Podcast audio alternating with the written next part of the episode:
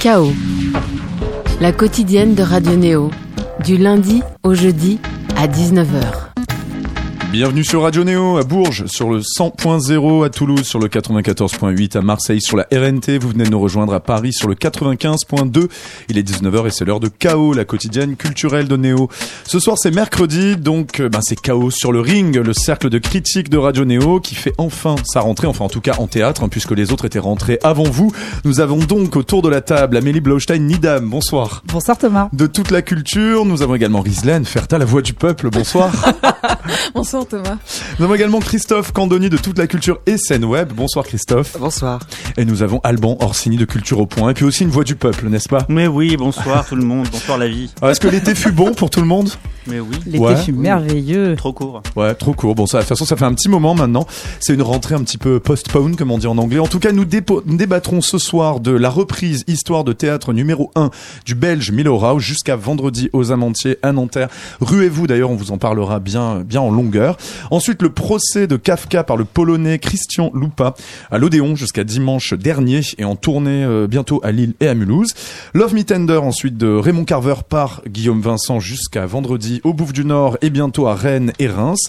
Et La Nuit des Rois de Shakespeare par l'allemand Thomas Ostermeyer jusqu'à fin février à la Comédie Française. Le chaos sur le ring de ce soir réalisé par Seb Lascou. Bonsoir Seb. Bonsoir, Thomas Corlin. Bonsoir tout le monde. Bonsoir Seb. Ça fait plaisir de vous revoir. Ah, oui. Ça fait très plaisir de te voir Seb. Et il se prolongera avec un journal de news. Ben cette fois-ci, c'est passé pas mal de trucs dans le théâtre, donc euh, franchement, ça fait plaisir de faire des news. On va commencer tout de suite donc avec notre première pièce sur le ring ce soir. On en écoute un extrait. Il s'agit de la reprise de Milorao. À tout de suite sur Radio Néo. J'ai fait mes études de théâtre au Conservatoire de Liège, et puis après, je suis resté vivre là-bas. Alors peut-être que certains d'entre vous connaissent Liège grâce au film des frères Dardenne, les petites maisons en briques noircies par la fumée des usines, la Meuse, les terrils, et puis derrière les terrils, la perte de vue, les hauts fourneaux, les entrepôts, les usines. Pendant plus de 200 ans, Liège a été l'un des centres mondiaux de la sidérurgie. Mais depuis les années 80, toutes les usines ont été progressivement vendues et puis fermées. C'est un peu comme si tout Liège était tombé au chômage. Pendant des générations, ça a été une ville de travailleurs, mais aujourd'hui, si tu habites à Liège, tu as de fortes chances d'être chômeur. Enfin, sauf si tu joues dans les films des frères Dardenne. Première pièce donc dans Chaos sur le ring ce soir, on vient d'écouter à l'instant Sébastien Foucault qui joue donc dans une création qui nous vient de Belgique. Sa première était au festival du Kunsten à Bruxelles, elle a aussi fait beaucoup de bruit à Avignon cet été et elle est présentement aux Amandiers à Nanterre jusqu'à vendredi. Il s'agit de la reprise Histoire de théâtre numéro 1 du Belge Milorau. Alors c'est quelqu'un dont on entend souvent parler en des termes plutôt sulfureux, il a mis en scène des procès très connus, notamment celui du pédophile Marc Dutroux joué par des enfants. Il a aussi reconstitué le fameux Les 120 journées de Sodome de Pasolini par une troupe de comédiens trisomiques. Et encore récemment, nommé à la tête du Théâtre National de Gand, il cherchait à recruter pour une nouvelle pièce des gens qui ont combattu, je le cite, pour leurs croyances religieuses, donc par exemple d'anciens djihadistes de l'État islamique. Alors dans la distribution finale de la pièce, qui joue actuellement à Gand, il n'y en a pas. Alors il faut pourtant dépasser, je pense, ce petit parfum de scandale dont le monde du théâtre sait pourtant souvent faire commerce pour recevoir sainement ce que ce metteur en scène belge cherche à faire. Alors pour la reprise, ben, il prend comme matière première un fait divers euh, aberrant, le meurtre homophobe d'Issan Jarfi, à, pardon, à Liège en 2012 par une bande de gars bourrés à la sortie d'un club, pour tester les possibilités et les limites du théâtre. Donc le casting de la pièce, qui inclut deux amateurs, on y reviendra, est détaillé, les motivations de la reconstitution du meurtre et les détails de sa mise en scène aussi. Le tout dans un dispositif plateau vidéo simple mais précis, et c'est en fin de compte plus un questionnement du médium théâtral avec ses artifices qu'une pièce sur ce fait divers pourtant atroce. Alors je crois que tout le monde a vraiment aimé la pièce et puis de toute façon elle, elle fait énormément parler. Tout le monde l'a vu d'ailleurs dans des endroits différents. Je pense qu'on va commencer ben, par Amélie Blaustein. Toi tu l'as vu à Avignon, c'est ça? Je l'ai vu à Avignon, oui. Énorme coup de poing coup de cœur aussi. Alors Avignon, c'est une ambiance particulière parce qu'il fait d'abord il fait chaud, on court tout le temps et puis c'est pas une blague, il faisait vraiment genre 40 degrés tout le temps. Et Elle joue en après-midi? Ouais, ça joue au milieu de l'après-midi, en plus dans, un, dans le gymnase Banel qui est vraiment la pire salle du festival, c'est très moche. Et là, on arrive et c'est très resserré, ça dure même pas deux heures, une heure et demie de, de une mémoire. heure 40 environ. 1h40 et là le choc total j'ai adoré ce spectacle qui choisit pas qui choisit pas entre fiction et réalité ça commence comme ça avec un comédien qui nous fait relire Hamlet pour bien nous dire en fait vous êtes dans le théâtre vous êtes dans le théâtre qui nous le répète non-stop jusqu'à euh, pouvoir nous montrer le crime et c'est ce que j'ai vraiment adoré c'est euh, ce système qui est qui est très théâtre antique finalement. Depuis que j'ai vu le spectacle, donc en, juillet, j'arrête pas de dire non mais si Euripide l'avait écrit, il l'aurait écrit comme ça. Et c'est ce que je pense vraiment, c'est ce fait de faire un prologue, d'expliquer, d'expliquer, d'expliquer pour rendre supportable l'image qui reste insupportable. C'est très bien fait, très bien construit. Euh, tout est assumé, euh, tous les codes du théâtre sont assumés. Il utilise Jodassin comme la vidéo, euh, tous les trucs en fait, de la fumée, du jeu direct, des amateurs. Aussi, Purcell en musique. Purcell aussi, oui avec Colsong et euh, la part euh, dirigée mmh. entre les amateurs et les professionnels est mmh. extrêmement bien faite. Enfin, c'est un énorme spectacle. Alors justement, là tu parlais à l'instant de cette question des amateurs. Faudrait peut-être, euh, avant qu'on continue avec nos autres intervenants, rappeler que donc euh, Milo Rau a écrit un manifeste de Gand, un petit peu à la même manière qu'avaient fait les, les, cinéastes scandinaves à l'époque de Lars von Trier, danois en l'occurrence. Donc il a fait une sorte un petit peu de dogme comme ça. Alors en l'occurrence, donc euh, il s'agit donc il veut que la, la recherche, le casting et la, répétition soient accessibles au public. Il faut que tous les participants donc à la pièce soient auteurs. Pas d'adaptation de classique, enfin maximum à 20% si on le fait, enfin du, du texte original. Un quart de temps de répétition à l'extérieur du, euh, du, théâtre et deux langues différentes parlées et surtout donc deux acteurs doivent être euh, obligatoirement des amateurs. Bon, il y a d'autres règles encore, mais qui concernent surtout les, le cahier des charges du, du théâtre en lui-même. On va peut-être passer à, à Alban Orsini. Alors, on se pose, il y a un peu une question que pose vraiment cette pièce et j'y reviendrai un petit peu après parce que donc je l'ai vu aussi pour une fois. C'est, tu, tu, disais là à l'instant, euh, Amélie justement, ça rend insupportable, ça montre l'insupportable et ça le rend insupportable ou pas. Alors, je pense que justement c'est débattable parce que ça fait, elle fait plein de choses en fait un petit peu cette pièce. Est-ce que c'est resté insupportable pour toi ce, ce crime Almorsini En fait, tout le long, euh, je me suis confronté au fait que cette pièce me rappelle énormément une pièce qui est très célèbre aux États-Unis, qui s'appelle Le Projet Laramie, qui a été mis en scène par Moïse Kaufman. Je ne sais pas si vous connaissez cette pièce, qui parle du meurtre également homophobe d'un jeune garçon qui s'appelle Matthew Shepard, qui est devenu une icône euh, gay de justement de l'homophobie euh, aux États-Unis, et qui reprend un peu la même façon de travailler, c'est-à-dire que c'est une, une, compagnie de théâtre donc menée par Moïse Kaufman qui va sur place à Laramie, qui va interviewer les gens sur place et qui se pose également la même question de la, la reconstitution de l'œuvre.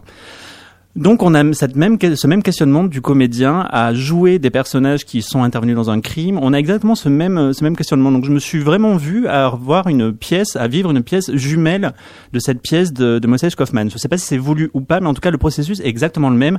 Sauf qu'on va pas dans la reconstitution à l'état brut parce que à la Rami s'est rendu compte que tous les gens qu'ils interviewaient étaient profondément homophobes et que c'était vraiment une homophobie diffuse sur toute une ville.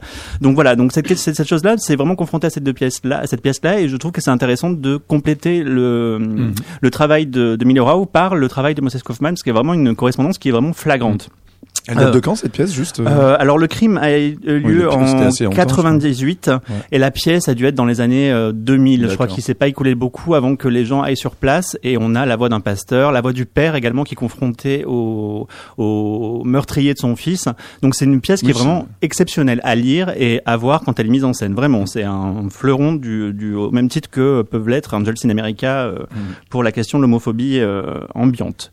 Oui, donc pas mal de points communs quand même là, ce que tu énorme. sur cette question énorme. alors je sais pas si c'est fait exprès ou pas, si c'est voulu ou pas, mais en tout cas il y avait vraiment une, euh, il y avait vraiment un pont là-dessus. Et effectivement, ça questionne vraiment le, le, le la part de d'investissement du comédien. D'ailleurs, il y a quelque chose de très brillant dans la pièce, c'est que chacun va entre guillemets apporter une petite pierre à l'édifice. Il y en a un qui, euh, on lui demande est-ce que tu es capable de te mettre nu sur scène, est-ce que tu es capable de parler une langue étrangère, est-ce que tu es capable d'embrasser, et on va retrouver tous ces petits détails qui sont amenés au fil de l'eau par les comédiens qui jouent leur propre rôle entre guillemets. Et dans la reconstitution on va se dire ah ben tiens effectivement là il va parler euh, en arabe pour faire une prière parce qu'il est en train d'être euh, d'être martyrisé. Et là ça me rappelle l'investissement du comédien. Donc c'est comment le comédien va apporter une pierre à l'édifice à la reconstitution. Et c'est passionnant. C'est mmh. sûr que c'est passionnant et très émouvant et Rizlen Ferta, alors est-ce que toi aussi tu as trouvé ça euh, émouvant? Tu l'as vu deux fois, je crois. Toi, je crois que tu l'as vu déjà trois fois. Wow, wow. Ferta, la voix du peuple, c'est du sérieux, d'accord? Ok, elle va pas au théâtre euh, juste, euh, tu vois. On rigole pas avec fois. Okay, tu vois, voilà quoi. Non, je, l'ai vu aux Amandiers en, en juin dernier. Mhm. Je l'ai revu à Avignon, mm mhm. Pas très confortable en effet. Olivier Pi, si tu nous écoutes, hein, arrête avec le gymnase Banel à Avignon. Et hier aux Amandiers. D'accord. Retour aux sources. Wow. Donc, euh, en effet, c'est une pièce euh, qui m'a qui m'a bluffé, qui m'a marqué. J'aime beaucoup le travail de 1000 euros, metteur en scène suisse, je peux me permettre. Ah, il est suisse en fait. Oui. Je me posais la j'ai question. osé, euh, Non, je me posais la question je, le croyais suisse à l'époque, mais après je me dis bon, puisque Gand, bah finalement il est belge. D'accord, C'est très pas- bien. Oui. Il est suisse. Amitié aux Suisses et aux Belges qui nous écoutent. Non, non, c'est vraiment une pièce qui m'a scotché parce qu'elle commence vraiment en, en comédie. Il y a six comédiens sur scène, dont, dont deux amateurs, comme tu l'as dit. Et euh, elle joue, il joue, il Mhm. fait jouer, parce que c'est un metteur en scène que j'admire beaucoup, parce Mhm. qu'il il a, je trouve, une intelligence de mettre en scène et il joue tout le temps entre le réel et la fiction. Et c'est d'une euh, d'une justesse. Euh, mais c'est vraiment, il, il, Mhm. il met donc les comédiens en, en face caméra. Donc là, la vidéo est utile parce que parfois elle n'est pas forcément au théâtre. On verra plus tard avec le procès. Et donc, euh, Qu'on évoquera plus tard. oui. voilà. Non, non, mais pour dire qu'elle scotch, on commence par la comédie et on sent, on sent toute l'émotion monter, monter, monter jusqu'à la scène finale qui est la plus dure à encaisser en émotion, etc. Et là, il n'y a pas le côté euh, voyeurisme euh, Mhm. du fait divers parce qu'il ne met pas la vidéo. C'est vraiment tout sur le jeu des comédiens. Et c'est ce que j'adore. La vidéo est aussi là. On peut, on peut choisir de voir la vidéo ou le plateau. Pas sur la scène finale de.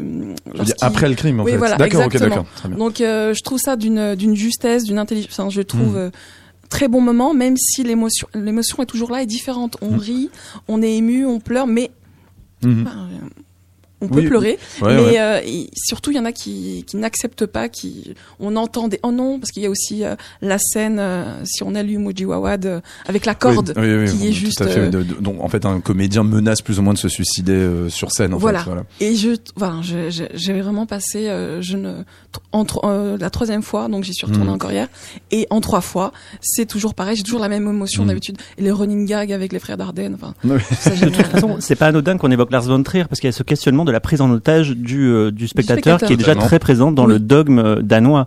Donc la Mm. prise d'otage du, du spectateur qui est assumée ou pas, la scène est très dure à voir. Est-ce qu'on a besoin de la représenter ou pas? La pièce parle de ça, mais on retrouve vraiment les euh, les gimmicks du, du cinéma euh, Mm. dogme, euh, Lars von Trier, euh, Wittenberg, etc. Alors, on- on- justement, euh, Rislen Ferta, c'est assez intéressant ce que tu soulèves, justement, ce, ce, ce dou- cette double lecture. On peut être à la fois au premier degré dans la pièce, comme au second degré, avec toute, sa, toute la réflexion et la distance qu'il y a. Et je reviendrai justement là-dessus, parce que c'est ce qui rend vraiment la pièce géniale, je trouve. Christophe Candonis, que toi aussi, euh, justement, t'as été... Euh, Bah, bon, tu l'as peut-être pas vu trois fois comme Rislen Ferta. Non, je l'ai vu une fois avant l'été au tandem euh, à Mhm. Douai. Et, Ouais. euh, et c'est un spectacle qui Pas mal, qui- original. On s'y attendait pas à ça. Tu vois, il l'a pas vu au Kunston, il l'a pas vu. Non, bien joué. Au tandem à Douai, bien Et joué. c'est- c'est c'est une expérience absolument fascinante pour la raison que vous avez évoquée, c'est cette manière de euh, mettre le théâtre à l'épreuve du réel et mettre le réel à l'épreuve du théâtre et débarrasser le théâtre de tous ses oripeaux euh, habituels, de dévoiler ses artifices pour finalement euh, faire une représentation plus vraie que la réalité. Enfin, moi, c'est vraiment comme ça que je vois, et c'est à cet endroit-là que Milorao me semble plus juste. euh, parce que euh, tout concorde à faire que reconstituer ce meurtre homophobe, montrer l'extrême violence de, cet acte barbare, sonder la tristesse des parents, du petit ami, donner aussi la parole aux agresseurs, etc. Et bien tout ça est finalement recevable sur le plateau. Euh, Il n'y a pas euh, ce côté euh, voyeur, sensationnaliste, euh, qui pourrait être très très casse-gueule dans ce type de, de, de spectacle. Et du coup, bah, ça en fait un objet euh, que moi je trouve bouleversant parce que surtout d'une très grande probité. Enfin, c'est vraiment ça que je retiens du spectacle. Oui, d'autant plus qu'il y, a y comme tu le dis, Sylvain, ce n'est pas racoleur, c'est pas sensationnaliste, parce que sur le papier, c'est un peu le problème, ce que je disais Ouais. dans, dans, dans l'introduction, donc de ce metteur en scène suisse, rappelons-le, qu'en fait, sur le papier, ça fait vachement, ça fait un peu racoleur, tu vois, genre les, bon, bah, les 120 journées de Sodome par une troupe de trisomiques, le, le procès, le procès de Dutroux par des, par des enfants, là, pour le coup, un, un meurtre homophobe, hyper trash, qui, qui est remis en scène en vidéo, etc. Quand on le dit comme ça, on peut s'attendre au pire, et dans la pratique, c'est pas du tout le cas, et c'est surtout un théâtre, et ça, c'est vraiment, je pense que le sujet principal de, de la pièce, c'est le théâtre, en fait, et c'est ce que fait le théâtre. Ce que tu disais, Christophe Candoni, à l'instant, ça, re- ça rejoint un petit peu ce que Milora a dit, le- d'ailleurs, lui-même hier soir, à une rencontre qu'il y avait dans les, donc, euh, aux Amandiers, où la pièce joue encore, c'est qu'en fait, ils se sont dit qu'en fait, ce test, un petit peu, parce que c'est une expérience, en fait, qu'ils font de vouloir reconstituer comme ça, dans avec des détails hyper réalistes, etc., ce, ce crime, c'était limite de redonner du réel au réel. C'est-à-dire que le réel, c'est Ouais. quoi aujourd'hui, surtout pour ce genre de fait? Bon, en l'occurrence, euh, ce fait divers, il est, il est extrêmement, euh, malheureusement, Ignoble. euh, il est, il est ignoble. On n'en a même pas entendu parler en France. Enfin, c'est un fait divers un peu comme un autre. C'est, c'est bête comme ça. Mais il faut pas mais- non plus le Mais banaliser. il faut pas le banaliser effectivement. Mais le, en l'occurrence, euh, comment dire, il est, il est, il est juste instrumentalisé dans ce, dans cette pièce-là. Ce n'est pas le sujet finalement de, de la pièce concrètement Je parlant. ne suis pas d'accord avec le fait d'instrumentaliser. Pas instrumentalisé, ce, mais ce euh, fait divers est mis en avant pour Ouais. aussi. Il, il- ce que j'aime bien chez 1000 euros, c'est qu'il a l'intelligence de prendre des faits divers comme pour euh, Mhm. du trou, etc., et qu'il les, qu'il les, qu'il les mette droit, enfin, en face des spectateurs, et de jouer entre fiction et réel mhm. systématiquement, mais sans côté voyeurisme. non. Sans, il, il, il y a de l'intelligence. Enfin, pour moi, c'est un génie, mais je le trouve vraiment très, très. Il est, il, il est vraiment très bon dans le Ouais. sens où, euh, si t'enlèves le voyeurisme, les gens, enfin, ils Ouais. voient exactement ce qui se passe. Parce que Oui, ce crime homophobe, euh, tout le monde n'est pas touché, mais si, enfin, Bah, il- tout le monde est touché de fait. C'est pas. C'est ça, n'est pas- exactement. ça ne parle pas d'homophobie, ça parle pas de tout ça. En Oui, fait, c'est c'est on totalement touche à ailleurs, en l'humain. fait. On, On touche à l'humain. Il révèle quand même les plus bas esprits Mhm. de, de, de personnes quelconques à Liège. Mhm. Il, il monte, euh, il fait monter cette ignominie chez eux Mhm. et il la montre, mais sans le côté, euh, parce qu'il leur donne la parole, comme disait euh, Christophe, mais on on a on n'a pas de la sympathie pour eux, mais on on les comprend pas, hein, mais on On les voit. C'est c'est l'absurdité du, du crime C'est qui, est- qui est relevé. En fait, c'est tout ce qui reste en fait, parce que Exactement. même disait qu'en fait le, le point faible de leur création, il disait de toute façon, c'était justement le- l'explication de ce truc. On va expliquer très facilement ce, ce type de crime. C'est pas véritablement le sujet de la pièce, mais comme tu le dis, il y a quand même une empathie très forte. C'est-à-dire que je pense que ce type de fait divers dans notre, bon, une certaine culture contemporaine, notamment au cinéma, je pense à que, ça aurait pu être traité de manière extrêmement froide et misanthrope, vraiment glaciale comme ça, pour vraiment faire du mal aux gens. Là, c'est très très neutre finalement. On n'a pas, il y a- L'intelligence est là. L'intelligence est là effectivement. Et après, ce que je trouve assez intéressant également, et je sais pas vraiment comment vous avez ressenti donc la scène finale de, enfin qui est pas la scène finale d'ailleurs, il y a un sixième acte Oui, d'ailleurs qui est extrêmement généreux. Il parle d'ailleurs Milora, parle de justice poétique. Il y a, on va pas dévoiler ce qui se passe dans cet acte, mais c'est vraiment très très beau. Mais donc dans le cinquième acte, il y a effectivement le crime qui est reconstitué. Donc tout amène à ça, tout tout, tout est construit là-dedans. On est totalement dans la distance brech- brechtienne, où on prend de la distance par rapport à ce qui se passe, on nous explique ce que le théâtre fait, on voit tous les artifices, etc. Et quand le truc a lieu, en fait, au final, je sais pas pour vous, hein, vraiment, mais c'est pas, c'est pas que c'est pas si atroce que ça, en fait. On a une certaine, enfin, on a vraiment une distance, et il y a une sorte de catharsis, même si on est à la distance, une sorte de catharsis qui se fait. Il y a même un élément un peu ridicule. Ils essayent tellement de faire un truc hyper réaliste avec la vidéo. Il y a, un des comédiens, enfin, un des, une, des personnes qui apparemment étaient les plus violentes avec la victime, en fait, est joué par une femme qui limite avec une espèce de casquette comme ça, et limite, enfin, c'est pas si elle se marre, mais il y a, il y a un peu un truc, enfin, je dis pas que c'est pas si atroce que ça, mais on n'est plus dans le, dans l'impact direct du truc, et ça nous lave de la chose, en fait. Je sais pas, hein, si, si vous l'avez vécu comme ça, ou Alors si vous êtes personnellement, moi je l'ai vécu en voyant un homme nu en train de crever, pissant le sang Mm. et en train de se faire pisser dessus. Je me suis dit tiens, qu'est-ce que je fais de ça? Est-ce que qu'est-ce que ça me raconte? Et justement la prise avec le réel est, euh, est constamment là. C'est-à-dire que qu'est-ce que je me projette? Comment je me je, voilà ça, je pense que ça appelle aussi à notre force d'empathie ou pas. Mhm. Euh, comment je vis la scène? Et je pense que c'est tout le propos aussi et c'est pas anodin que euh, Milora euh, ait choisi ce titre qui fait référence à Godard histoire du cinéma. Mhm. C'est comment on euh, ne capte que le réel pour le réel et pas plus et c'est au spectateur ensuite de de se confronter à ça. Et c'est vrai que cette scène là elle est dans la reconstitution. Effectivement il y a des petites choses qui grincent comme effectivement faire jouer une femme un homme hyper violent. Il y a plein de petits détails comme ça qui euh, qui grincent sur le plateau parce qu'on est quand même au théâtre. Mais euh, qu'est-ce que je fais de ça? Est-ce que j'en avais besoin en tant que spectateur? Est-ce que j'avais besoin de voir cette scène-là? Est-ce qu'elle me raconte quelque chose sur l'acte de la violence? Est-ce qu'elle raconte l'histoire de la haine de notre société? Est-ce qu'elle raconte simplement l'acte de théâtre? Voilà, c'est ça qui questionne et effectivement c'est euh, passionnant. Mais ça met du temps pour le spectateur, en tout cas pour moi, ça a mis du temps à savoir ce que je faisais de cette scène-là. Est-ce que j'étais, euh, est-ce que j'avais envie de la voir? Est-ce que je trouvais pas ça finalement too much Comme une fois, Lars von Trier peut être dans le démonstratif euh, euh, très violemment, mais euh, mais je trouve ça passionnant quand tout d'un coup une scène nous nous expose à quelque chose à laquelle on n'est pas habitué et qui nous qui nous questionne encore longtemps après. Pour, pourtant, de la violence au théâtre, il y en a eu un max. Oui, Imaginez un petit peu si ce fait divers avait été mis en scène par, je sais Bien pas, Yann. Fabre, dont on parlera plus tard, effectivement. Mais il y a une- justement ce que tu, ce que tu relèves, c'est vraiment une expérience de théâtre de voir vraiment là, ils prennent quelque chose d'abject, d'absolument irrecevable, et le mettre dans le filtre du théâtre pour voir ce que ça va donner. Et je lisais d'une critique, je sais plus laquelle, je pense que c'était sur le site de France Culture, ben, quelqu'un a dit malheureusement le théâtre succombe à tant de violence, à la violence du réel. Ben, je trouve pas, finalement. Je trouve qu'en fait, Non. elle désamorce la, cette violence d'une certaine manière, et qu'en fait, le théâtre arrive à, presque à rouler dessus, je dirais, d'une certaine. Enfin, on n'est pas, euh, on n'est pas pris en otage, c'est-à-dire que notre la responsabilité du spectateur est là, et il y a ce truc de est-ce qu'on regarde l'écran, est-ce qu'on regarde ce qui se passe sur scène, et on a un peu, ça fait penser à ce- cette phrase de Castellucci qu'il avait sorti pour un festival euh, en Italie qui s'appelle Sant'Arcangelo. Il avait dû faire l'affiche du festival et il avait juste écrit cette phrase qui était regarder n'est pas un regard, un, un geste innocent. Et il y a un peu ça, il y a cette responsabilité. On est là en plus, il y a toujours cette forme tribunal en fait dans les pièces de Milorao qui remet toujours en scène euh, des, euh, des euh, très souvent des procès. Donc on est un petit peu ce truc de, on est un peu les jurés, mais pas vraiment non plus. On est aussi un petit peu les témoins du casting. Je trouve qu'il nous, il nous, il y a pas de torsion, il y a pas de forçage quand même. Alors que bon, il y en a, il y a énormément de metteurs en scène aujourd'hui qui se font un malin plaisir de foutre un gros malaise et puis euh, Voilà. genre en mode toi spectateur, euh, enfin j'ai vraiment envie que tu, euh, tu sentes que j'ai envie de te mettre ta race et qu'est-ce que tu fous ici.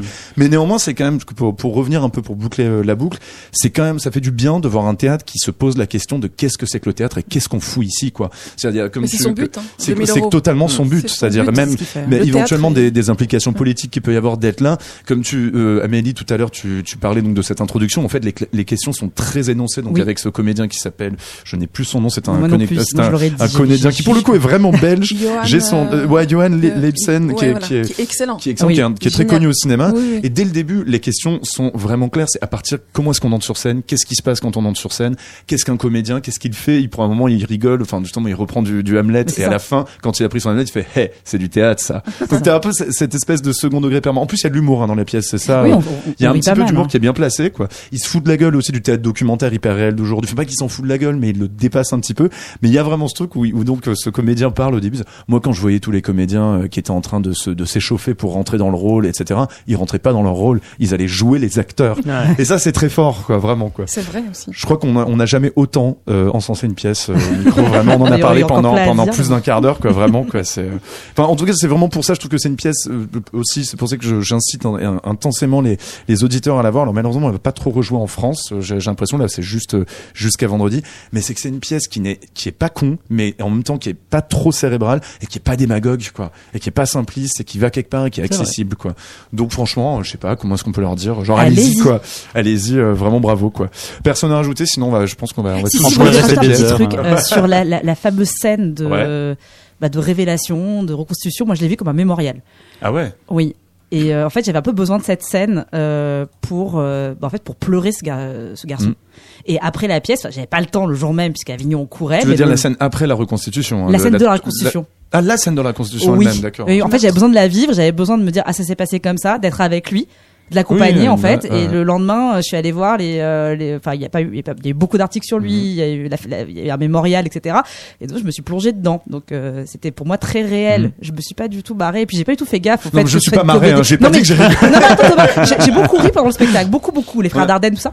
Mais ce Bah moment-là, euh, non, j'ai pas vu le second degré. J'étais là, genre en plein dedans. Euh, Ouais, c'est très frontal. Très ému, très très ému. Ouais. C'est à la fois frontal, mais en même temps, on nous a tellement, enfin, tout a été mis pièce, Bah mis en pièce, notamment que quand ça arrive, en fait, au final, on est ok, tu vois très bien, en fait, ça vide le truc de sa de sa violence presque. Moi, ça m'a mis en colère forcément. Enfin, je veux dire, tu, tu te projettes forcément dans ce corps-là, nu, euh, vulnérable, frappé par euh, trois. Je crois qu'ils sont trois euh, à coups de Ah, pied. euh, euh, voilà, c'est d'une violence extrême. On peut pas s'empêcher de, de le remettre en lumière de tout ce qui se passe actuellement avec le resserrement sur les, les différentes communautés, sur le racisme ambiant, sur l'homophobie ambiante. Donc forcément, enfin voilà, ce corps vulnérable, c'était nous tous et les agresseurs, c'était nous tous aussi.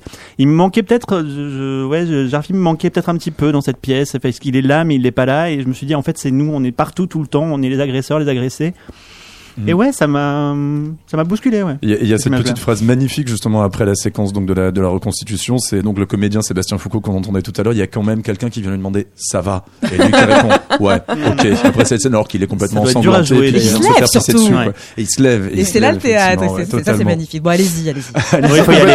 C'était donc euh, la reprise de donc la, la reprise Histoire du théâtre numéro 1 On attend la suite. hein. Vraiment, je suis pas sûr que ce soit lui-même qui réalise les autres suites parce qu'ils sont toute une troupe dans sa dans Ça sa boîte de production, dans sa compagnie. J'en sais rien, je vais pas demander. Mais donc ça s'appelle la reprise Histoire du théâtre numéro 1 du Belge Milo Rau. Cycle 1, très très exactement. Suisse. On, on sait très et metteur en scène Suisse, même est actuellement en Belgique.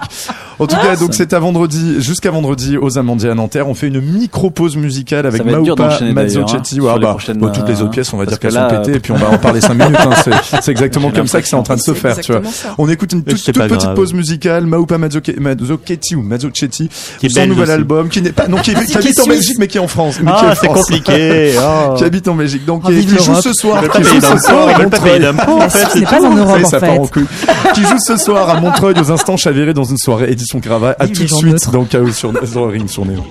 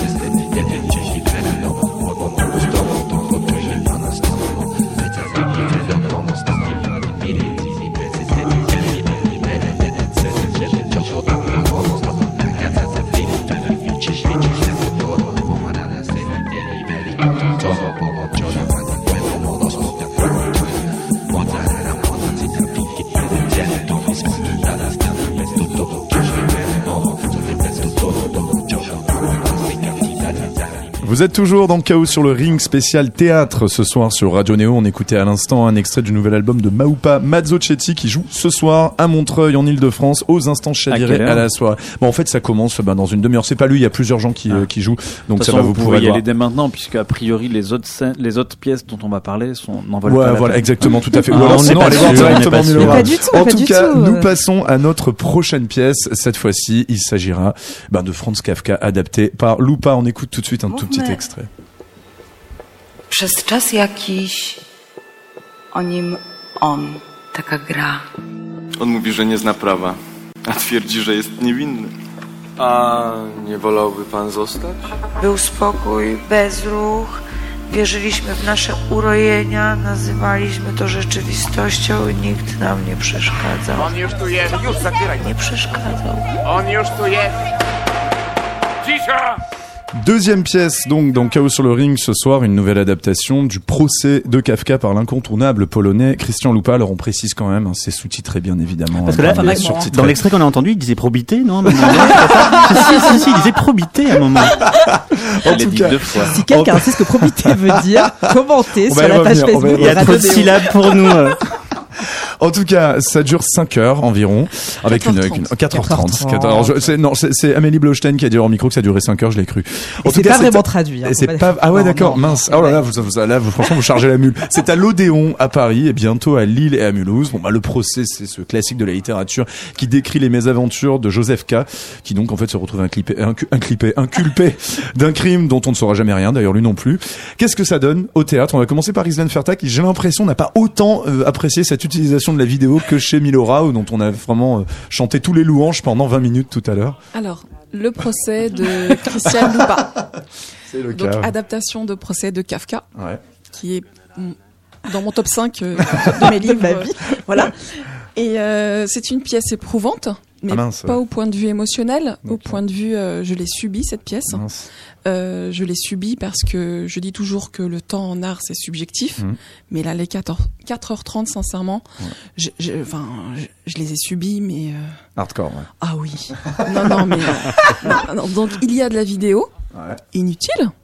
Non mais très clairement, les sous-titrages, euh, donc c'est un torticolis pendant 4h30 parce Ah, que l'Odéon, hein. donc soit on est en corbeille dans ce ce cas-là, voilà. Mais sinon c'est c'est un match de tennis quoi, donc c'est c'est pas possible.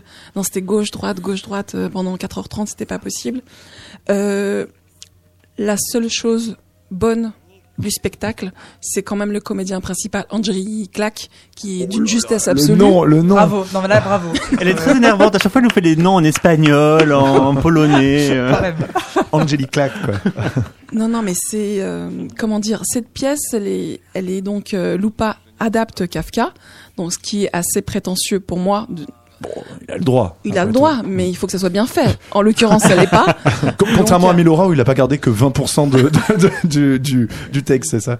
Non, mais je trouve ça vraiment dommage. euh, déjà, Place des Héros, j'étais pas aussi euh, dithyrambique que, que tout le monde que j'avais vu. euh, pièce. Oui, que j'avais vu en Avignon 2016. Que donc il il a cette lenteur calculée Mhm. qui me qui me qui me titille parce que on sent que tout est fait. Il veut quand même que que chaque scène on, on perçoive cette euh, donc la noirceur ça me dérange pas le cynisme de Kafka était présent mais il a cet engagement donc il est polonais le régime actuel n'est pas facile donc il a cet engagement que que je trouve tout à fait honorable mais on, on subit son Mhm. combat et qui n'est pas forcément le nôtre, mais. Mais c'est- pas possible quoi. Moi j'ai j'ai pas du tout adhéré. Je, je suis restée jusqu'à la fin parce que Je suis restée jusqu'à la fin parce que euh, par éthique. Mais Je vais d'ailleurs la voir une deuxième fois pour être sûr que je l'ai pas aimé. mais, mais sinon euh, non vraiment j'ai passé un j'ai passé j'ai pas du tout passé un bon moment. D'accord. J'ai subi cette pièce. C'est d'accord. Donc c'est un peu genre son, son combat est un peu plaqué sur Kafka, quoi. D'accord. Et pendant 4h30, ça le fait pas. C'est souvent le problème avec Lupa, hein, cette espèce de lenteur qui parfois est très. euh, c'est un peu un spectacle sur deux Lupa. Hein, D'accord. Bon alors on va quand même essayer. Alors je, je sais qu'on a, il y a, il y a trois sons de cloche différents pour le coup. Euh, Amélie Blostein Nidam, toi t'es entre les deux. Je suis entre les deux pour le coup. La, la lenteur chez Lupa, c'est quelque chose que j'aime beaucoup parce que je trouve que euh, il fait euh, les pièces en temps réel. C'est-à-dire la lenteur est, la- est plutôt au rythme de la vie du quotidien. Enfin, je le ressens comme ça. Je vois Rizan qui me regarde. J'ai l'impression qu'elle va me manger. non mais, non, mais euh, je, je- je t'aime d'amour, ma chérie. Vraiment, ne, ne- ne- ne m'en veux pas pour ce que je vais dire. Non, je et, à la fin, on sera d'accord de toute façon. Euh, donc cette lenteur, j'aime bien. Moi, au début, je suis dedans. J'aime bien le travail de vidéo de, de Lupa. J'aime bien cette augmentation de ce qu'on voit sur scène. De toute façon, j'arrivais pas à lire les sous-titres parce que Torticoni, comme tu très bien dit. Donc au moins, je voyais ce qui se passait. Et euh, j'avais la sensation qu'il allait vraiment nous enfermer dans euh, ce chef-d'œuvre, ça je partage ça avec toi, euh, qui est le qui est le procès de Kafka. Donc première partie, je suis bien, je suis tranquille. Deuxième partie, j'aime beaucoup. C'est une partie euh, complètement fantasmagorique où on est euh, euh, dans un espèce de dortoir où Kafka euh, parle avec euh, son, son mentor et son ex-femme et ils se racontent leurs rêves. Et j'adore les rêves au théâtre. C'est un truc très personnel. J'aime beaucoup quand les comédiens se ça mettent à, ah oui, bah oui, se mettent à raconter leurs rêves. C'est assez éprouvant, mais sur moi, ça a fonctionné. C'est-à-dire, j'aimais bien. Je me dis, bah voilà, on est encore dans la folie. Troisième partie. Alors là, ça part en biberine, pour pas dire autre chose. C'est en une heure, il a mis tout, tout, tout ce qu'il avait pas pu mettre dans le procès.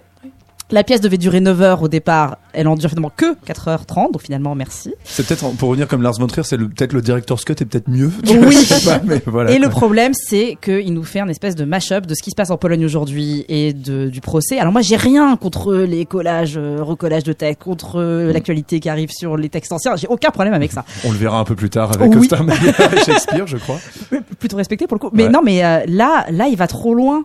Il, il se perd complètement. Et, et en fait il arrête sa pièce avant la fin du pro- avant le, pro- avant le procès lui-même. Donc il l'arrête sur la scène la plus cato du euh, du procès de Kafka. Et on se retrouve sur euh, un moment très Warliskowski où en fait il est là euh, sur nous aussi polonais. les Polonais élève, on a beaucoup Mm. souffert on est martyrisé. Et là on a tout tout tout tout tout tout un mélange de, de tout de ça va pas en Pologne et c'est pas de notre faute et pardonnez-nous etc et un truc de C'est bouquet final, quoi. c'est Ouais. bouquet final, ça déborde de contrition et comme mon ami Rizlen, j'ai beaucoup souffert. D'accord. Bon alors Christophe Candoni, je crois qu'il a bien aimé par contre. Oui, alors, avec sa probité euh, euh, légendaire dire, proverbiale. que, dire que, le, que, que ce procès est une épreuve, alors là, oui, moi je, je peux, je peux que partager ce, ce sentiment. Effectivement, c'est très long, c'est très digressif, c'est très copieux, aussi très vaste, et c'est beaucoup. Après, euh, moi, ce qui m'intéresse, c'est que euh, c'est justement la manière dont Lupa rencontre le procès de Kafka pour faire un procès beaucoup plus vaste qui est celui de la Pologne euh, et euh, du- de, de, de, de ce qui lui est arrivé à lui et sa troupe euh, dans, dans le fameux théâtre national qui- où il a claqué la porte.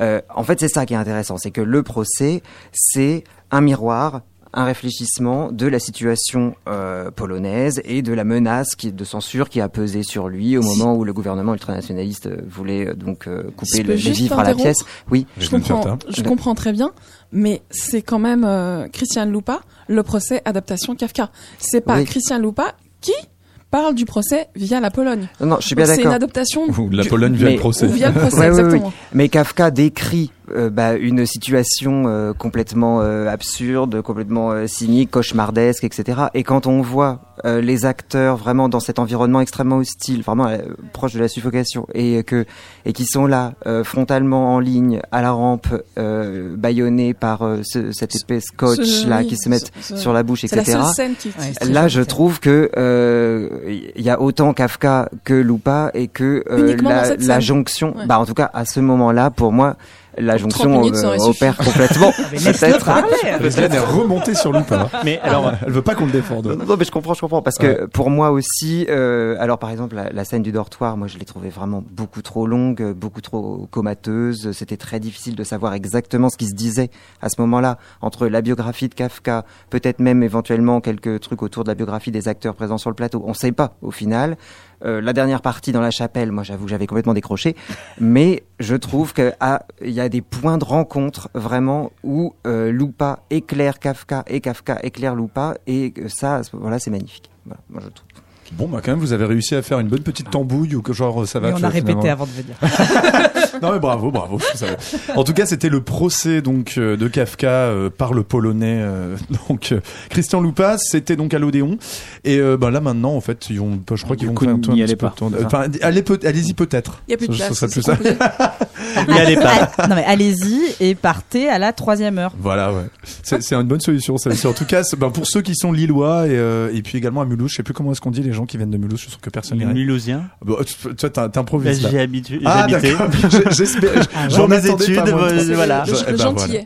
Ok. Ah, c'est le gentil, exactement. Bon, en tout cas, testez éventuellement ce, ce Christian Loupa de Kafka. On va passer à une autre pièce. On fait une micro pause musicale. On va écouter un petit peu de Thomas Fellman, 61 ans, qui quand même ré- réinvente un petit peu le l'eau à couper la, la, la techno minimale et la dub euh, techno.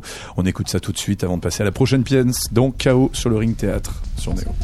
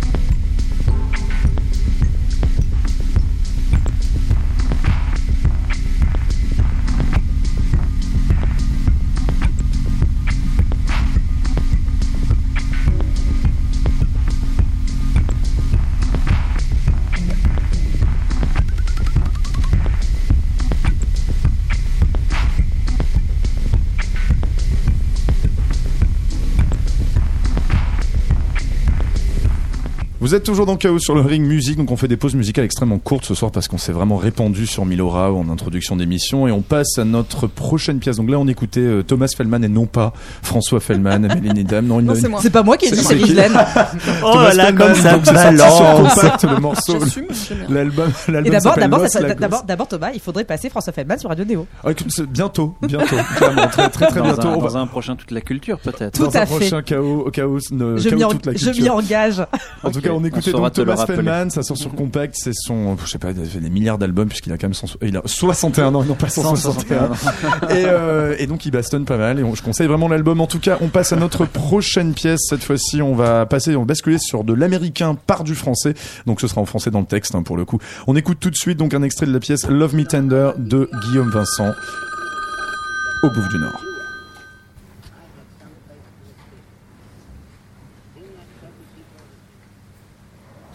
Ton chien meurt. Il se fait renverser par une camionnette. Tu le trouves sur le bas-côté de la route et tu l'enterres. Et tu te sens mal Tu te sens mal personnellement Tu te sens mal pour ta fille Parce que c'était son chien et qu'elle l'aimait. Elle lui chantait des chansons. Et Troisième pièce dans Chaos sur le ring ce soir, donc Love Me Tender, patchwork de six nouvelles de l'américain Raymond Carver, par Guillaume Vincent, qui avait déjà adapté euh, au théâtre Virginia Woolf, Marivaux, Robert Bresson, Fassbinder et Cassavetes.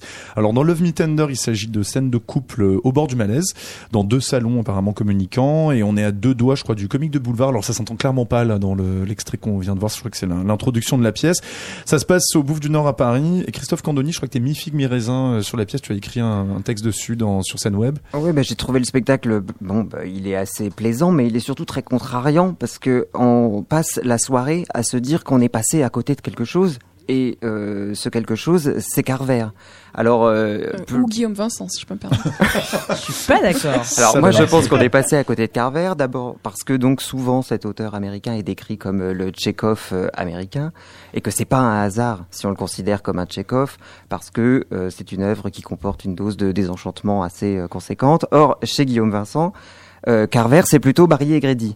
Euh, et, et tout est tiré euh, du côté du divertissement et euh, on assiste comme ça à une espèce de compilation euh, d'histoires euh, d'amour, de couple sur canapé et on a vraiment l'impression de regarder au théâtre ce soir. Alors, alors je remets pas en cause euh, les, les, les acteurs qui, qui, s'en donnent à cœur joie, qui, qui, qui font rire évidemment beaucoup, euh, mais euh, moi j'ai l'impression d'avoir assisté à une forme de théâtre petit bourgeois, pas très inventif et, et très très tourné sur la dérision et, et, et du coup pas pas très Carver quoi. Oh bah vraiment. bah, bah, franchement, là, tu, tu, tu lui as coupé les jambes au spectacle. Rizan Ferta aussi, d'ailleurs? Ah, sur Ouais. la dernière phrase, je suis d'accord. C'est Ah, pas du tout. Carver. Lorsqu'on lit Carver, j'aime beaucoup Carver, c'est un de mes novelistes et, et poèmes, euh, poètes pardon, préférés. Et je, j'aime beaucoup parce que pour moi, c'est plus du Faulkner que du Tchekhov, mais après, chacun, Mhm. on l'assimile à ce qu'il veut. Donc, euh, donc, donc c'est quand on voit cette pièce, on, on est juste déçu, déçu parce que euh, il a quand même adapté, il a, il a fait un travail d'adaptation sur six nouvelles de Carver. Et quand on lit Carver, on se, dit où est Carver? Parce que Carver a quand même cette précision, euh, il a il a cette euh, justesse, il casse exactement là où il faut. Et Guillaume Vincent, il passe à côté de toutes ces cassures. L'effet comique est, est, est, devenu euh, boulevard parce qu'il passe à côté. Parce que le comique n'est pas là. Et les comédiens, je, je les plains, quoi. Mais surtout, euh, Émilie Inserti, euh, informatique que je, que j'admire, que Un je trouve. cadeau du ciel. cette, Oui, euh, et qui, ça est, hein. et qui est sous-exploité. Moi, la- Rendez-vous gardelesque, Que j'ai du même détesté. Guillaume Vincent. Ah ben moi Ah, j'ai adoré. adoré. Restons sur Love Me Tender de Guillaume Vincent. elle est formidable. Enfin, elle est formidable. Et là, elle est sous-exploitée. Elle est pas vraiment euh, Oui. mise en valeur. Elle est pas vraiment intéressante. Elle était plus d'ailleurs intéressante dans Callisto et Arcas, qui était la petite pièce qui était parfois juste avant, que que celui-là. Elle est tout aussi boulevardière euh, dans ce Oui. spectacle. Oui, mais elle est mieux euh, dans. Mais elle n'a pas le choix. Elle est intelligente, donc elle s'est adaptée euh, à, la, mi- à la mise en scène de, de Guillaume Vincent qui a voulu adapter du Carver qui est passé complètement à côté. Et par la même occasion, ces comédiens, bon, pas, ils sont pas aussi justes les uns que les autres. Il n'y a pas une osmose chez les comédiens. Mais Émilie, elle m'a fait vraiment de la peine de, de Ouais. la voir euh, sous cette mise en scène ratée. Ouais. Et euh, on nous vend du Carver, six nouvelles de Carver. Elles sont où? Non, mais, non, vraiment. Guillaume Vincent rend les nouvelles. Et puis moi, je rajoute qu'il y a- y, vraiment un vrai problème de tenue dans cette pièce qui est en fait en deux parties. En fait, concrètement, on a un mélange de deux fois quatre couples. Euh, alors la première partie est effectivement dans une espèce de forme de, de, de voilà de co- comédie, c'est assez drôle. Alors il y a des petits effets pour faire un peu genre, on a mélangé les pièces, enfin les, les, les textes pour qu'ils se répondent les uns aux autres, mais à chaque fois qu'ils essayent de le faire, on a l'impression que quelqu'un nous dit pardon, ça fonctionne pas du tout, mais désolé, on a essayé de faire comme on pouvait pour donner de la cohérence. Et tout d'un coup, il y a une cassure. On a une deuxième euh, partie qui est donc de nouveau euh, quatre couples. Où là, par contre, ça va dans le dans le dérangeant, dans un terme un peu jeune. Ça c'est malais- dérangeant, Voilà, si un- on retrouve Malaisant. un peu la malaisant exactement. Donc euh, on, on- on est là-dedans et du coup ça fait un espèce de spectacle bipolaire qui se casse complètement la figure, qui n'est pas cohérent. Je trouve que ça fonctionne pas en termes scénographiques. euh, euh, Enfin voilà, il, a- il est pas tenu. Il y a un matériau qui est vraiment euh, très bon. Et euh, ça, ça ne, ça ne prend pas, la mayonnaise ne prend pas, l'adaptation ne prend pas. Alors après, c'est un exercice difficile de mettre euh, en scène six, euh, six fragments, mais là, ça s'imbrique pas. Et encore une fois, on a vraiment une, deux pièces en une. C'est un peu, euh, on retrouve un peu les procédés qu'il avait fait également dans La Nuit tombe, ce côté un peu dérangeant de certaines, euh, de certaines discussions, de certains univers. C'est pas vraiment passionnant, on oublie très vite. Après, c'est pas mauvais non plus, hein. C'est pas, on, on le vend pas super bien là, mais euh, C'est raté. J'arrive. ah, voilà. Non, pourtant, un spectacle bipolaire, ça donnerait envie sur le papier. Ouais, mais là, non. vraiment, Moi, j'aime non. beaucoup les, Ouais. les spectacles bipolaires, Ouais, mais là, bah non. Bon, alors quand même. euh, Mais non, mais ça m'a Amélie vachement plu. Dame, ouais. Et, Ah euh, et alors pour le coup Carver, je l'ai retrouvé. C'est dommage, on n'a plus le temps. Non, je rigole. Il faut se dépêcher, par contre, ça va. Alors très très rapidement, euh, je Faut pense que la vends, référence Carver pour euh, Guillaume Vincent qui est très cinéma, elle est chez euh, Robert Altman qui avait Mmh. fait Shortcuts et j'ai retrouvé ouais. complètement le film dans ce spectacle. J'aime beaucoup, laissez-moi parler.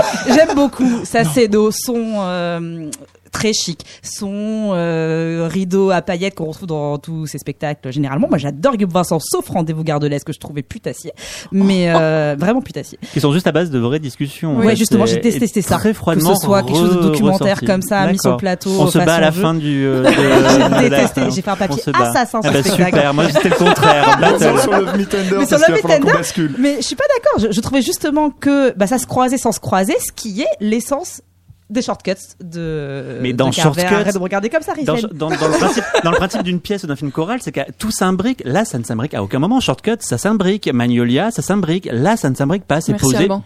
C'est des yaourts de, de goût différents. Voilà. Je suis pas d'accord. J'ai adoré cette scénographie où tout est collé. Enfin, La scénographie est jolie, ouais. c'est c'est c'est Bah. Généralement, si t'as le temps de regarder la scéno, c'est que vraiment c'était pas bon quoi. J'aime le théâtre de forme, donc ça, donc ça m'intéresse. J'ai le temps de regarder la scène aussi, j'ai le temps de regarder la pièce. Le rythme est lent, mais lent comme j'aime, puisque je vous l'ai dit comme chez Loupa, j'aime le théâtre lent. Ouais. Et euh, non, j'ai passé une très bonne soirée. Et je sais pas comment vous défendre, vous êtes, vous êtes tous contre moi. Non, mais la, non, la scéno, non, la non, scéno non, est non. réussie. Franchement, dans le parallèle avec Robert Altman, moi, tu vois, j'ai pas vu la pièce. Là, tu me, le, bien tu me le vends presque, tu vois. Là, vraiment, là, on passe du boulevard à Robert Altman. mais le boulevard, je l'ai pas pas. Alors moi, j'étais un soir où personne ne riait. J'ai pas ri à un seul instant. J'ai pas vu ce qu'il y avait de drôle dans ce spectacle. Ah oui, Du tout. On est vraiment passé à côté, ouais. Mais j'ai pas, j'ai pas l'impression qu'ils cherchaient à nous faire rire. Ah, C'était la plutôt- première partie, Mais tout quand est même, dans la tout- comédie. Mais non, mais ils sont vraiment tous dans des scènes de vie pitoyables. On a d'un côté euh, euh, des couples d'amis hein, qui se défoncent la gueule parce qu'ils savent pas quoi faire d'autre de leur réveillon. De l'autre côté, des gens qui viennent enquêter sur un autre couple euh, en mode très très très chelou. Il y a rien de drôle. Enfin, je vois pas ce que vous avez Quand trouvé elle drôle arrive avec ses paquets, qu'on voit plus son visage, enfin il y a quand même des, les, les chants de Noël, enfin il y a clairement des, des, des- il y a vraiment deux une Mais partie comédie, une glauque. partie. C'est ah ce oui, que j'aime. Mais c'est ce qu'il y a tout le long, mais c'est un peu du glauque pour pour pékinois, c'est un Mais peu, non. ça vole pas très haut. Mais non, mais ça, ça- on a l'impression d'être au fin fond des États-Unis, dans, dans une banlieue de je sais pas de je sais pas quelle grande ville, et, et, et c'est désespérant. Et c'est toujours ces couples comme ça qui sont en train de se déchirer, et en même temps il se passe pas grand-chose. C'est la banalité du quotidien des couples, et j'ai beaucoup aimé ça. Et, et, et surtout dans des très jolis euh, décors, très jolis costumes. Les décors ça- sont sympas. oui. je trouve ça ce kitsch glauque dans un décor chic, c'est ce que fait Guillaume Vincent, et c'est ce que j'aime. Et j'ai l'impression qu'on est assez d'accord à l'inverse, c'est-à-dire que tout ce que vous détestez de Guillaume Vincent, j'adore, et inversement. Eh ben ça va. chaud. On va faire une Émission, on va faire une Guillaume Vincent. On sur le Guillaume cas. Vincent, je te défendrai, mais pas pour rendez-vous garde pour, se faire- une idée, vaut mieux aller voir la Ouais, Exactement. jusqu'à vendredi, jusqu'à vendredi au bout du Nord et bientôt hein. à Rennes et à. Reims. Donc c'était Love Me Tender de Raymond Carver par Guillaume Vincent. Va falloir qu'on se dépêche. Normalement, on fait une micro pause musicale avec un artiste belge qui s'appelle Monolithe Noir et qui jouera dans le cadre de la Nuit Blanche aux mains d'œuvre à euh, bah, Saint-Ouen. Tout simplement, on écoute un tout petit extrait d'une de ses dernières productions. Et tout de suite dans Chaos sur le Ring Théâtre sur Néo.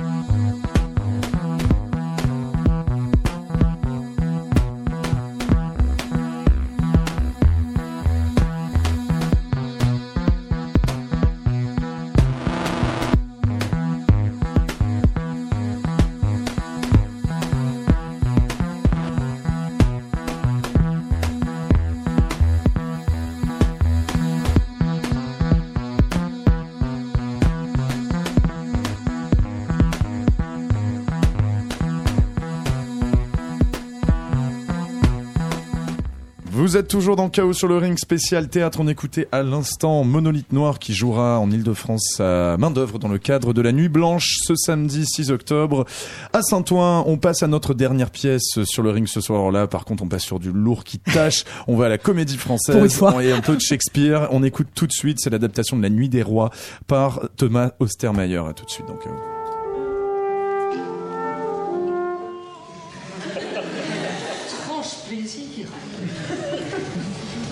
sens va ce courant Elle m'a regardé si fort, tellement fort de tous ses yeux.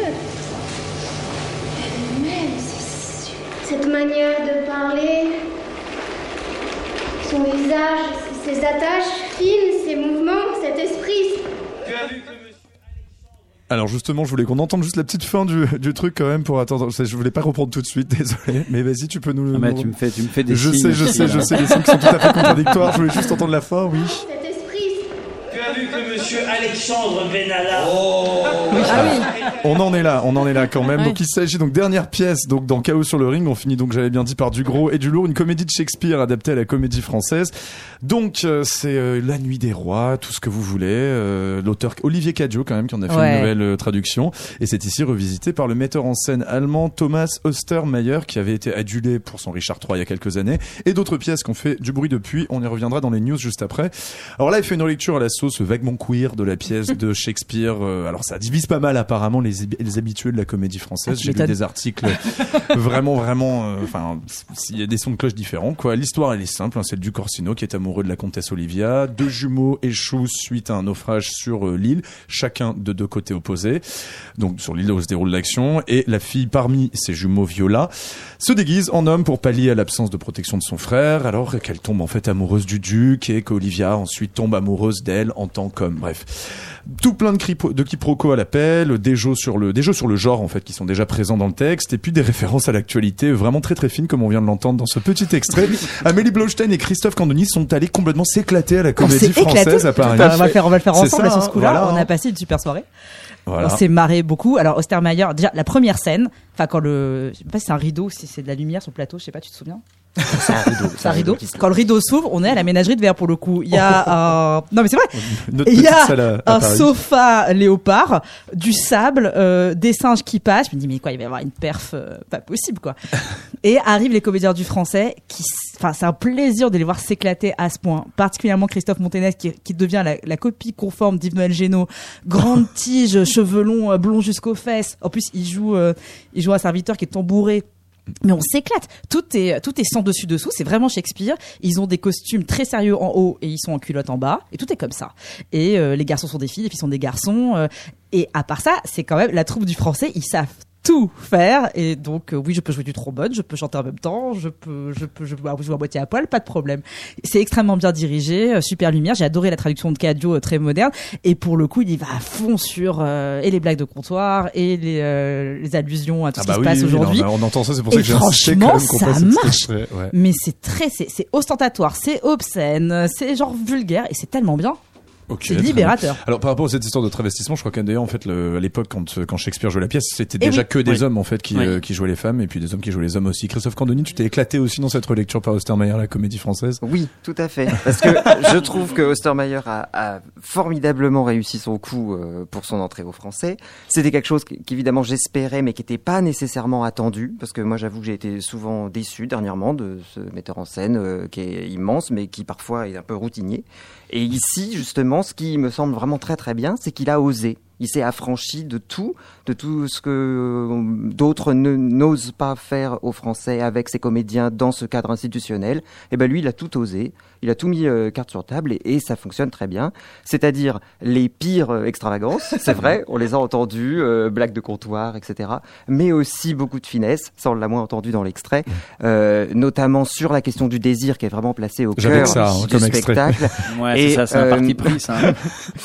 non, non, mais voilà, et il n'y a pas tant de complaisance qu'on pourrait le croire du coup à l'issue de notre petite conversation. C'est vraiment, je, je crois, le, le désir amoureux qu'il qu'il exacerbe d'une manière assez sensible, assez fine finalement, grâce notamment aux deux actrices principales, euh, Adeline Dermy et Georgia Scaliette, qui sont très très émouvantes, très sensibles.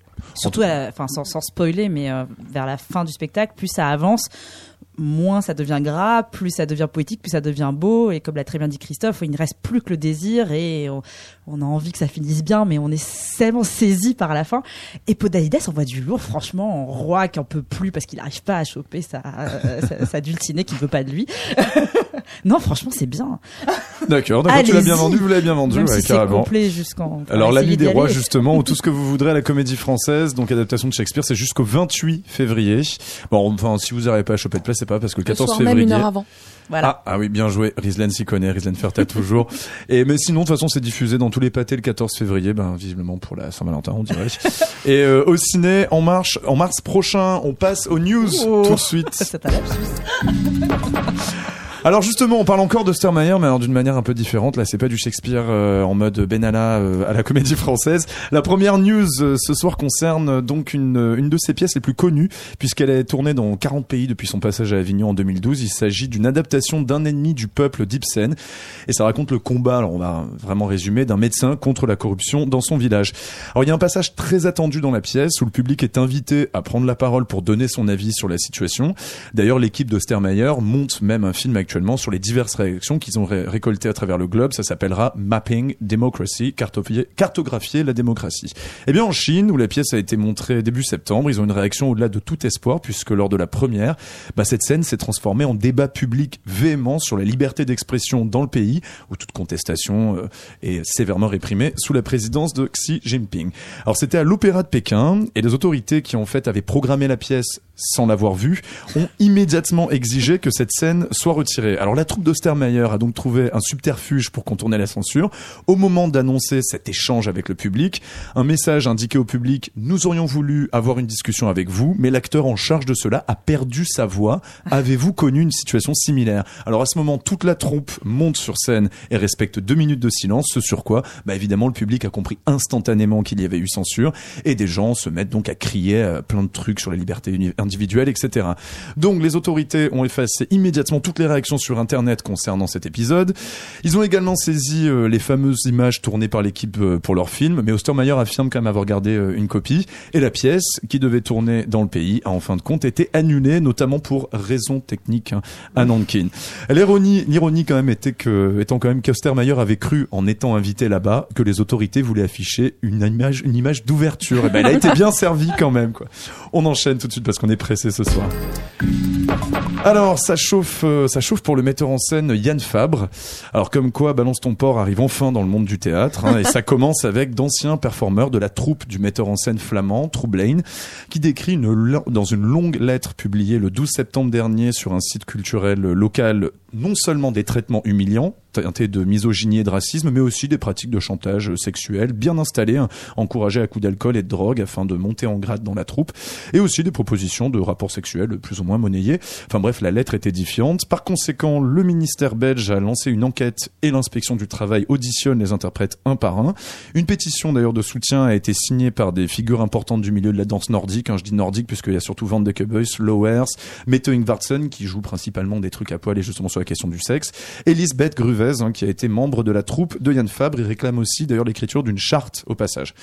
Yann Fabre et l'administration Troublane, quant à eux, disent vouloir mettre en place un dialogue pour, je cite, répondre à toutes les questions. Pendant ce temps, leur calendrier de tournée est bousculé. Donc la pièce Belgian Rules, Belgium Rules, dont deux interprètes ont quitté la distribution depuis, est annulée à Martigues, où elle devait jouer ce week-end donc dans le cadre du festival Actoral. Elle sera reportée ultérieurement, mais elle est maintenue au Festival des Arts de Bordeaux, même si l'équipe du festival dit rester très attentive sur l'évolution de l'enquête. Alors reste encore à savoir si la fameuse performance de 24 heures Mount Olympus de cette troupe sera maintenue à New York en novembre.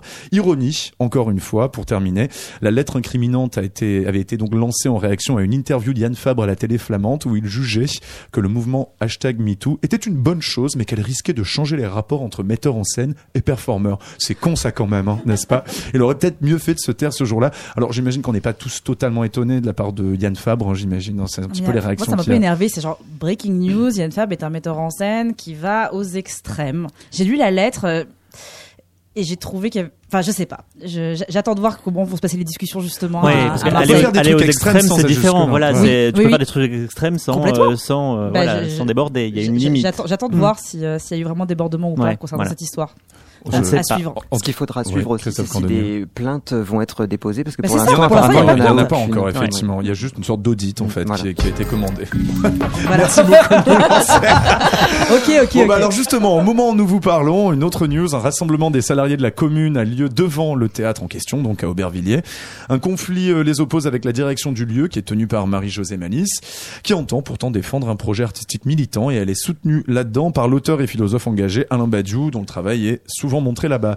Les salariés réclament, je cite donc leur communiqué, l'arrêt immédiat de pratiques de gestion de personnel entre guillemets donc nocive, le respect de l'institution représentative du personnel, l'ouverture d'un audit encore une fois des ressources humaines sur les, les méthodes de travail et le maintien de l'emploi dans leurs attributions des salariés en poste. Ils sont soutenus par la CGT Spectacle. On attend donc de nouveaux développements autour de cette histoire. Et une dernière news. On finit sur un édito qui je trouve est un très très joli coup Formidable. de gueule sur le blog de Mediapart. Tu sais déjà de quoi je parle, c'est oui. génialement signé Mediapart, bim. par le, par le journaliste et auteur donc euh, Jean-Pierre Qui déplore l'inaction, le manque de vision et la mollesse qui règne actuellement au ministère de la Culture, du moins en matière de théâtre. Qu'est-ce que t'as dit? Dehors, Nissan. Rislen Fertal voit du Voilà, voilà. Je raconte un petit peu tout ça. Donc il mentionne. Depuis le tarmac. hein. Alors justement, je, je mentionnerai le tarmac. Ah ouais. Alors il mentionne donc euh, euh, ce journaliste euh, tout d'abord cette mobilisation dont on vient de parler à la commune d'Aubervilliers sur laquelle Françoise Nissienne reste silencieuse. Ensuite la crise à la tête de l'organisme Arcadie qui soutient les compagnies en Île-de-France euh, auquel la région a retiré récemment son soutien. Merci, donc la Pécresse. ministre, voilà justement la ministre Françoise Nissienne n'a pas répondu au courrier de la présidente de, de région Valérie Pécresse qui a donc sucré ses subventions et qui demande au ministère de la Culture de prendre entièrement en charge Arcadie. Alors il parle ensuite aussi de ce projet de reconversion des locaux du Conservatoire national de supérieur d'art dramatique qui sera délocalisé à Clichy par de jeunes compagnies qui donc avaient proposé euh, donc ils avaient un projet mais en tout cas la ministère de la Culture n'a tout n'a même pas accusé ré- euh, réception de l'initiative. Pareil aussi pour les projets de, de lieux pou- pourtant portés par des metteurs en scène en vue à savoir Sylvain Creus- Creusevaux, Julien Gosselin. Gosselin respectivement à Émoutier près de Clermont-Ferrand et à Calais. Ben, pendant ce temps, la ministre de la Culture, elle donne 500 000 euros pour les travaux d'un lieu parisien privé, la Scala, qui programme d'ailleurs beaucoup de grands noms du théâtre public. Elle dit créer, d'accord, des pôles de francophonie, à savoir un festival à Limoges, la Chartreuse à côté d'Avignon et le Tarmac à Paris, qui pourtant existent déjà Oui. et dont l'action porte sur la francophonie depuis longtemps. Enfin, cerise sur le gâteau, à la direction générale de la création artistique au ministère, et ben le poste reste vacant depuis des mois. Bref, c'est le spleen d'automne au ministère de la Culture, nous dit Thib- Thibaudat, qui en rajoute une dernière couche en nous disant que, je le cite, le théâtre que font les gens en poste dans les structures est majoritairement devenu convenable, propre sur lui, il ne chie plus dans les brancards, ne mange plus de bidoche, il est devenu végétarien, il véganise, malgré quand même, hein, il, il le rajoute, quelques artistes iconoclastes invités pour la bonne conscience. Bon, je pense que ça fait un petit peu du bien quand même, euh, comme, euh, comme petit coup de gueule. On n'en a pas fait. assez des comme ça, Si Leslie Perrin était là, elle en rajouterait Eh encore oui, une couche. oui, elle nous manque. Et on fait et on fait une énorme bise à Bisous. notre Ouais, on Leslie- l'embrasse. Leslie Perrin, On l'embrasse carrément. bien fort. En tout cas, ce chaos sur le ring euh, théâtre euh, fini, il est bien complet. En Vraiment retard. là ce soir. Il finit un petit peu en retard, mais bon, Mais parfois. C'était vachement bien. Mais c'était très très bien. Merci beaucoup donc à tous nos intervenants, Amélie Blostein, Nidam de toute la culture, Rislaine Fertal, voix du peuple, Alban Orsini de, de Culture au Point et Christophe Candoni de toute la culture et scène web. Merci à vous. Merci à toi. Merci. Merci. Merci, Merci, également à Seb Lascou, à la Réal. Merci à vous. La- Merci à toi, Thomas Corlin. La playlist et beau. le replay de cette émission sont à trouver sur radioneo.org, iTunes et les plateformes de, de, pla- de, ben, tout simplement de, de podcast. Rediff demain de cette émission à l'antenne à 13h. Demain, KO ben, redevient normal avec l'auteur François Beaune sur son livre Omar et Greg. On se quitte en douceur avec la Canadienne Sarah Davachi qui jouera pour la Nuit Blanche le 6 octobre, donc au Trabendo à Retrouvez la playlist habituelle de Radio Néo juste après.